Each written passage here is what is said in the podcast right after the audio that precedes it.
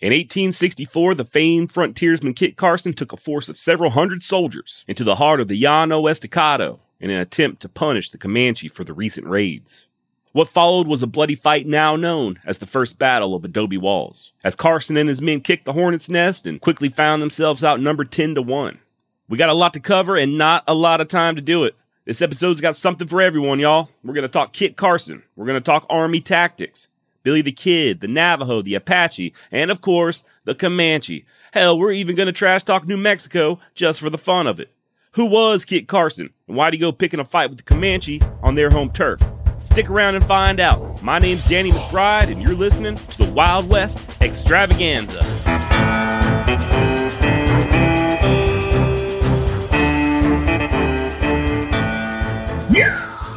Well, hello there. My name's Josh, and I'm the host of the Wild West Extravaganza.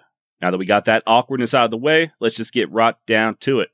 Back in 1864, the Comanche and their allies, namely the Kiowa and the Kiowa Apache, were making life difficult for travelers along the Santa Fe Trail. They were, as one military man put it, having a quote, high carnival, going on to say that there was not a week that went by without some outrage being committed by them. And what's more, they weren't shy about it. The Comanche were boasting that they'd kill every white man that dared set foot on the road. And if General Carleton, the commander of Union forces in New Mexico, even so much as retaliated, they'd kill him too. Fact of the matter is, they had every reason to be bold. For the past few years, thanks to the Civil War, the whites had been back east fighting among themselves, leaving a whole lot of the frontier unprotected and open to raids. Hell, the entire line of the frontier was pushed back a 100 miles during this time, at least down in Texas. And there was also speculation, still is speculation, that the Confederate Army in Texas had persuaded the Comanche to specifically target the Santa Fe Trail in an attempt to disrupt Union supply lines. Now, I found this really interesting, but I'm also a little skeptical. There's one thing the Comanche hated, it was Texians. The idea that these two devoted enemies would all of a sudden join forces against the Union Army, eh, I found it a little unbelievable, so I looked into it. Turns out there was a treaty of sorts between the Comanche and the Confederates. In August of 1861, Albert Pike, a Confederate Indian agent, signed two treaties with two separate bands of Comanche. Treaties that promised not only friendship, but a whole bunch of trade goods. Goods which never came to fruition. Once the Comanche realized that the Confederate promises were empty, their raids intensified. I couldn't find out anything about them specifically targeting the Santa Fe Trail due to Confederate urgings, or just out of a deep desire to disrupt Union supply lines. If any of you listening are aware of any proof or documents stating such, please email me and let me know. God only knows how some of you love correcting me. And I like it too, don't get me wrong. And most of these episodes, I'm trying to learn right alongside all y'all. So if I do get anything wrong, please don't hesitate to call me out on it. I'm certainly no expert. Back to the story. The Comanche raids got so bad that finally General Carleton was forced to take action sending a relatively unknown and historically insignificant guy by the name of Kit Carson to go deal with him. Now, this Kit Carson guy, I'd never really heard of him before, and frankly, I'm not impressed.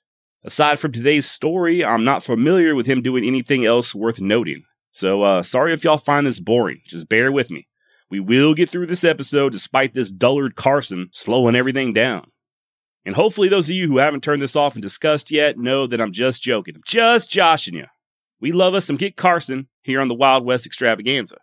Very quick summary on Kit Carson leading up to the 1864 Battle of Adobe Walls. Christopher Kit Carson himself came west on the Santa Fe Trail back in 1826 at the young age of 16.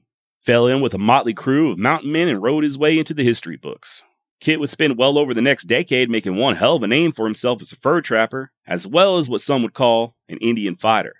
Carson may have been short in stature, he only stood 5 foot 5 inches tall, but he wasn't lacking in courage or grit, as evidenced by his many engagements with hostile Native Americans, Mexican and Confederate soldiers, and a few unruly French trappers as well. And while he could neither read nor write, he wasn't lacking in the brains department either, unlike a certain podcast host I could uh, mention. Kit was fluent in both Spanish and French, and he could speak enough Native American dialects, as well as the universal plain sign language, that he was able to converse with anybody in any tribe out west. He may not have been able to read letters in a book, but he could read the weather. He could find game and watering holes, and he could smell an ambush. And by the time the battle at Adobe Walls took place, he had the entire western United States mapped out in his head. Kit Carson was a very capable man who led a very interesting life. If you'd like to learn more, I recommend checking out the book Blood and Thunder by Hampton Sides. Great read, and I did use it for a lot of this episode's research. The crazy thing about Kit Carson was that he was one of those few men who lived long enough to see himself become a legend. And that was partly due to a guy named John Fremont. Also known as the Pathfinder, Fremont was an explorer, military officer, politician, and all around eccentric. He first hired Kit to guide for him back in the early 1840s, and the two men would form a friendship that would last a lifetime. It was Fremont that got Kit involved with the military back during the Mexican American War. And it was Fremont who would spread stories of his amazing mountain man scout far and wide, making Carson not only an esteemed guest at the White House on more than one occasion, but also a household name in just a matter of years. By the time the Civil War broke out, Kit was already famous and working as an Indian agent in New Mexico a job he resigned in order to take a commission as lieutenant colonel in the Union Army. He and a bunch of his New Mexican volunteers saw action against the Confederates in the Battle of Val Verde in early 1862, but this would be his only taste of combat against Johnny Reb. His particular talents were soon needed elsewhere, against the Mescalero Apache. Carson's commanding officer, the aforementioned General Carleton, ordered that the Mescalero, quote, must be brought to their brutal senses, even going so far as demanding of Kit that, quote, all Indian men of that tribe are to be killed whenever and wherever you can find them. The women and children are not to be harmed, but you will take them prisoner. If the Indians send in a flag and desire to treat for peace, say that our hands are tied, and you have been sent to punish them for their treachery and their crimes, that you have no power to make peace, that you are there to kill them wherever you find them. End quote. Damn. How about you take a chill pill, General Carleton? By the way, this was an order that Kit Carson not only found appalling, but he also just flat out refused to obey it. He'd go after the Mescalero, and if need be, he'd fight him. But he wasn't just going to go in and indiscriminately kill all those who wanted to surrender. Despite what many now believe of the man, that wasn't his style. Matter of fact, he would readily accept the surrender of over a hundred Mescalero men, fighting aged men, who sought refuge with him. But he did make quick work of the tribe, though. There's no denying that. According to author Hampton Sides, this campaign against the Mescalero was effectively over in just a month. Pretty soon, the entire band was all rounded up and sent to a brand new reservation known as the Bosque Redondo. Here's a fun fact for all you fans of Old West history Fort Sumner, New Mexico, maybe you've heard of it, was constructed to not only provide protection for the settlers who dared venture into the Pecos River Valley, but to also watch after these Mescalero there at the Bosque Redondo. When the reservation proved to be a failure several years later, the Army sold the fort and the land to a guy named Lucien Maxwell. About a decade after that, Lucien's son, Pete Maxwell, became friends with a young man named Henry McCarty, alias William Antrim, also known as William H. Bonney, alias Billy the Kid. And it's there in 1881 on that land, formerly the Bosque Redondo, where the Mescalero and the Navajo were sent after being defeated by Kit Carson in one of Pete Maxwell's buildings that Billy the Kid's life came to an end. So for all you tourists out there, if you've ever visited Billy's grave or Fort Sumner, that there was the Bosque Redondo. All right, let's get back on track.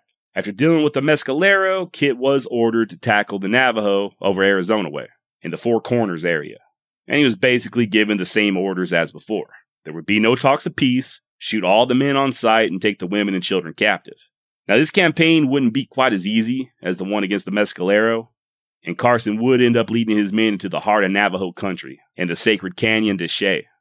And although Carson once again ignored the orders to shoot all men on sight, he did wage a pretty brutal campaign, scorched earth style.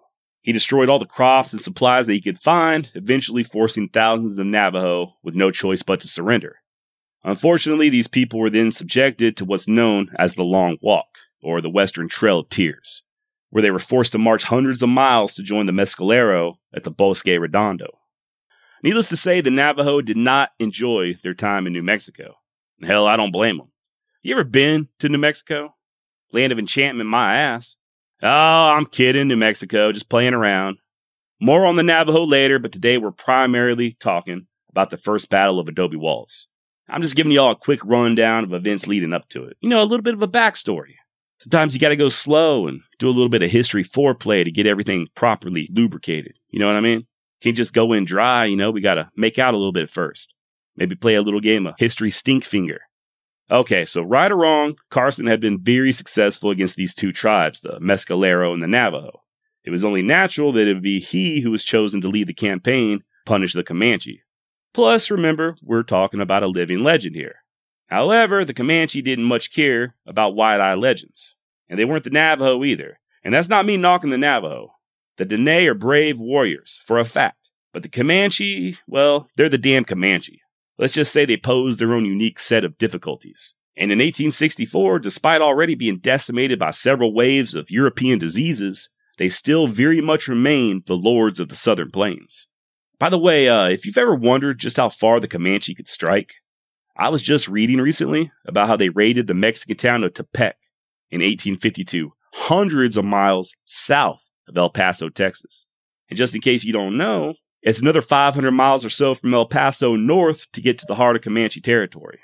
There was another account I read a couple years ago, and I can't remember the source, sorry, but I think it was a first-hand account of a captive who claimed their particular band of Comanche made it all the way up to present-day Wyoming during a raid.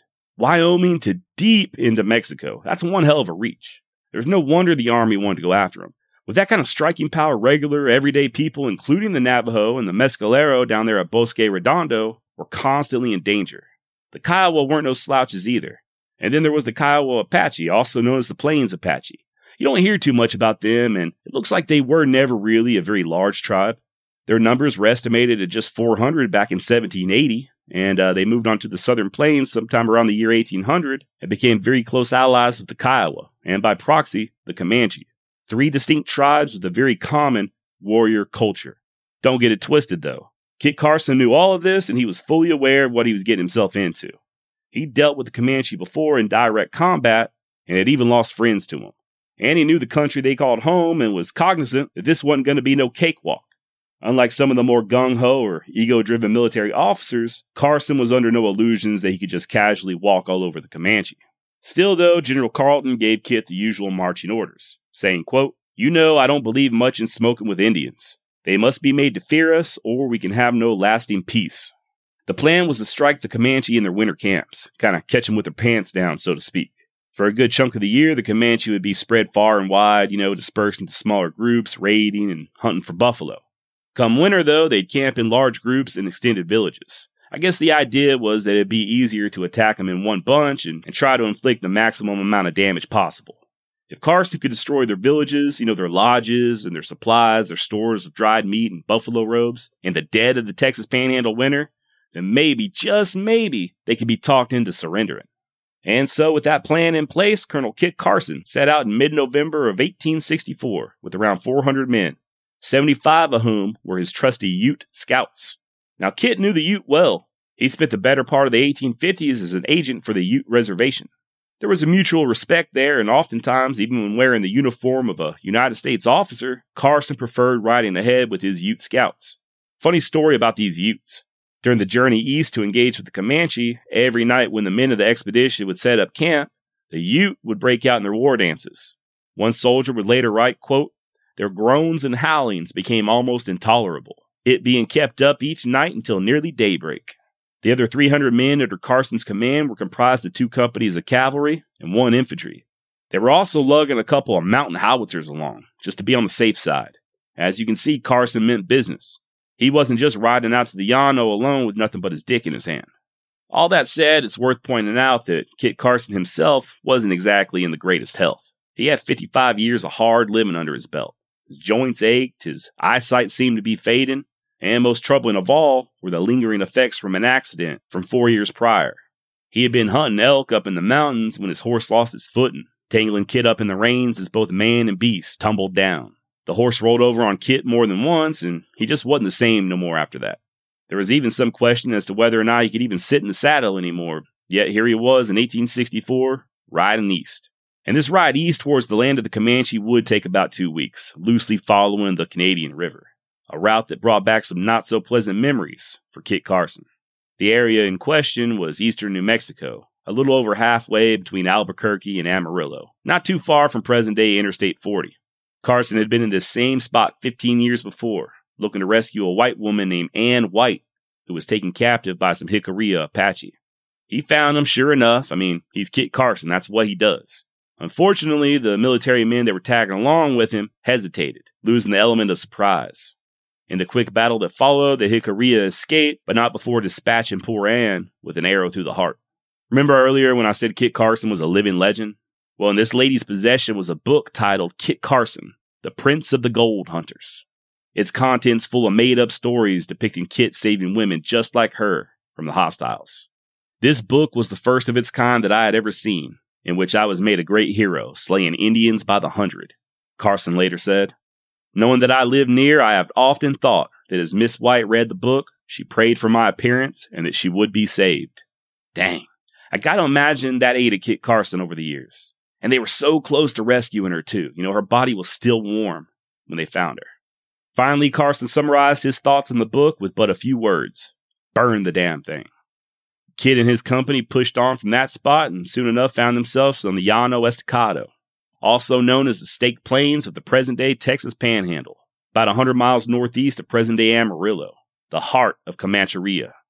And sure enough, it wasn't too long before the Ute scouts caught sight of a village in the distance. The date was November 24th, a Thanksgiving that none in this party would ever forget. That night, Kit ordered his men forward in the cover of darkness, quietly, crossing the Canadian River and concealing themselves as they took up their positions. Finally, just a couple hours before dawn, Carson ordered one of his officers, a Major McCleave, to take a company of cavalry and strike the village. Turns out it was just a small Kiowa village, less than a couple hundred lodges, but still, Kiowa fought fiercely, allowing their women and children to escape before they followed suit. The soldiers under McCleave quickly destroyed the now abandoned village, burning all the lodges and hundreds of newly finished buffalo robes robes that the Kiowa would need for the upcoming winter. They even found evidence suggesting that the Kiowa had some white captives, you know, women's clothing and some family photos, but no captives were ever found. Now, those Kiowa didn't just tuck tail and run away out of fear. Now, they were going for reinforcements in the much larger Comanche village downriver. Wasn't too long before McCleave was fighting off several hundred warriors who began charging at he and his men Comanche style, hollering and shooting arrows from under the bellies of their horses. Carson soon joined up with his officer and, seeing how outnumbered they were, directed the men to an old abandoned fort several hundred yards from the river known as Adobe Walls. Now, this was an old trading post of sorts once used by the Bent brothers, but since abandoned. By 1864, it was mostly ruins, but it did offer up some protection. Quickly, Carson moved his entire command, including the two mountain howitzers, to the crumbling walls of the old post. The horses were corralled inside as his men set up a defensive perimeter. Just in time, it seems, as the horizon quickly filled with screaming warriors. Turns out there were way more Comanche in Kiowa than they had hoped for, possibly more Comanche than any white man had yet seen in one place. With an estimated 1,400 warriors charging straight at him, Carson put those mountain howitzers of his to use. Throw a few shells into that crowd over there, Carson ordered, as the light artillery pieces began doing their thug thing. And like I keep saying, these were mountain howitzers. There were different sizes, but it appears that Carson had the 12 pounders. Now, you Civil War buffs probably know way more about these than I do, but they were used quite a bit in the West against the Native Americans.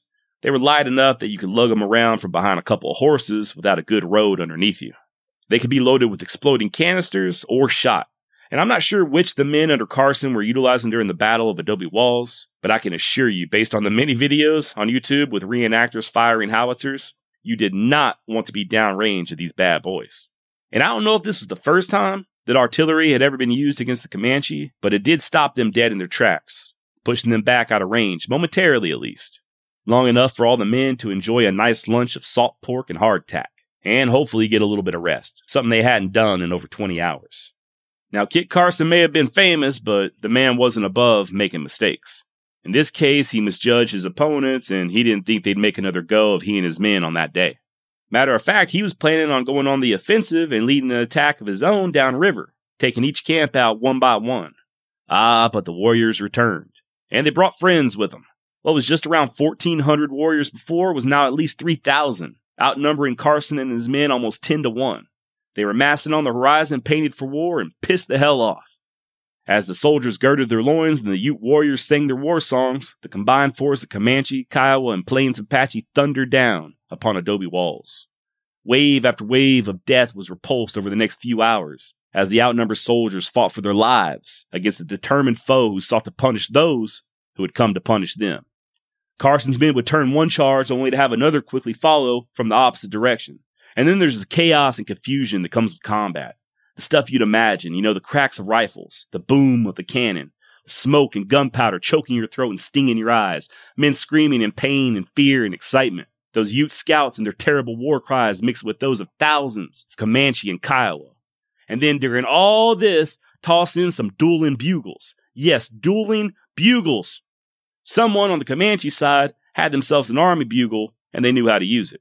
When Carson's cavalry would sound advance, the Comanche bugler would sound retreat, and vice versa. You know, when the army would sound retreat, the Comanche would sound charge. As you can imagine, this caused all kinds of confusion for the soldiers until they finally figured out what the hell was going on. Like I said, this battle raged for hours, all throughout the day and into the evening. Carson's leadership, as well as those two light cannons, are likely the only things that prevented the men from being overran. Throughout the mayhem of war, Kit called on his men to remain calm. Focus on the direct threat, this incoming charge. Don't worry about those warriors massing over there. Worry about what's right here, right in front of your face. Don't falter, keep fighting. Great advice, by the way, for anything you're facing in life. Sometimes it's easy to be overwhelmed by problems. Focus on the immediate, take it one at a time. Don't quit. Anyway, Carson knew he and his men couldn't last forever there hunkered down at adobe walls. They only had so much ammunition, and he had a decision to make. Even as his own officers implored him to push forward and counterattack the Comanche villages as previously planned, Carson instead chose to retreat. Kit wasn't no George Custer. He wasn't a glory seeker and he never had been. He didn't even have the usual characteristic of being a teller of tall tales like most of his mountain men brethren, and he damn sure knew when he bit off more than he could chew. Still, though, an attempted retreat didn't necessarily assure their survival. The soldiers were still greatly outnumbered, and they'd have to fight their way out of hell in an orderly manner if they were to have any chance of making it out alive. To just chaotically run for the hills, every man for himself, would guarantee massacre. No, this would be a disciplined, uniform retreat with Carson continuing to urge his men to remain steady, to not give in to fear. And that's just what they did. Remember, this wasn't Kit's first rodeo. He'd been in the proverbial shit many times over the past four decades. Came back from many a fight where things seemed to have been going wrong. In the words of Dan Dority from HBO's Deadwood, going wrong is not the end of fucking things. A lesson Kit Carson knew all too well. He and his men soon struggled their way to the Canadian River, holding their horses in the middle, fighters flanking all sides of the long column, facing the charging Comanche, the two howitzers creaking along behind, poised for use. This retreat saw some of the fiercest fighting of the day. According to Carson, quote, the Indians charged so repeatedly and with such desperation that for some time I had serious doubts for the safety of my rear. End quote. Now, he was most likely talking about the safety of the rear of his column, but no doubt each and every man there had misgivings about the safety of their own damn rear ends. Pretty soon, just because why not? I mean, nobody ever said war was going to be easy. The Comanche set a grass fire on the banks of the river, engulfing the soldiers in smoke and using it as a screen of sorts to get in even closer.